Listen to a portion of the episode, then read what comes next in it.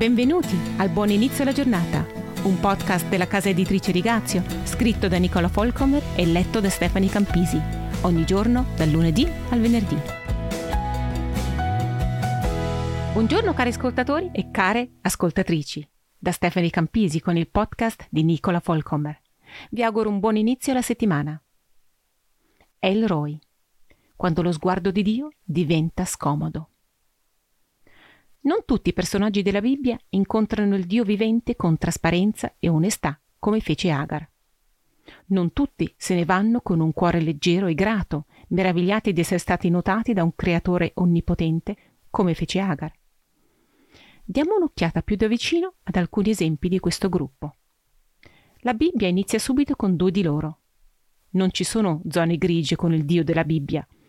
O è Dio e comanda, o non lo è. Il problema è che noi peccatori lo vogliamo nella nostra vita, ma alle nostre condizioni. Se facciamo a modo nostro, vogliamo che ci aiuti ad essere Dio nella nostra vita. Dovrebbe realizzare i nostri sogni, ispirare i nostri piani, aiutarci a rimanere sulla corsia veloce della vita. Non come Dio Signore, ma come Dio facilitatore, che ci dà forza e ci apre porte. Questo è quello che vogliamo. Questa è l'unica spiegazione per lo sfidante scambio di colpi tra Adamo e Dio dopo che la prima coppia è strisciata fuori dal nascondiglio e Adamo non ha altro da offrire che scuse a buon mercato per il suo cattivo comportamento. Colui che vuole essere Dio stesso vede nel vero Dio un rivale a cui resistere. Non vede più il creatore o il padre di cui ci si può fidare incondizionatamente. Caino segue le orme di suo padre e similmente sfida Dio con il suo sacrificio che non impressiona Dio. Il suo trattamento sfacciato nei confronti di Dio toglie il fiato. Nessun ringraziamento per essere stato avvisato in anticipo che avvenisse il disastro. Nessun sollievo quando Dio lo cerca di nuovo. Dopo l'eclusione di Abele, Dio lo chiama a rispondere e gli dà l'opportunità di comprensione e pentimento. Caino alla fine ottiene ciò che vuole ha fatto capire chiaramente che non gli importa nulla del regno di Dio.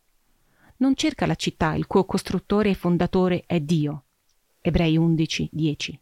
Ma la propria città, di cui egli stesso è il costruttore e fondatore. Troviamo una descrizione di questa città negli ultimi versetti di Genesi 4.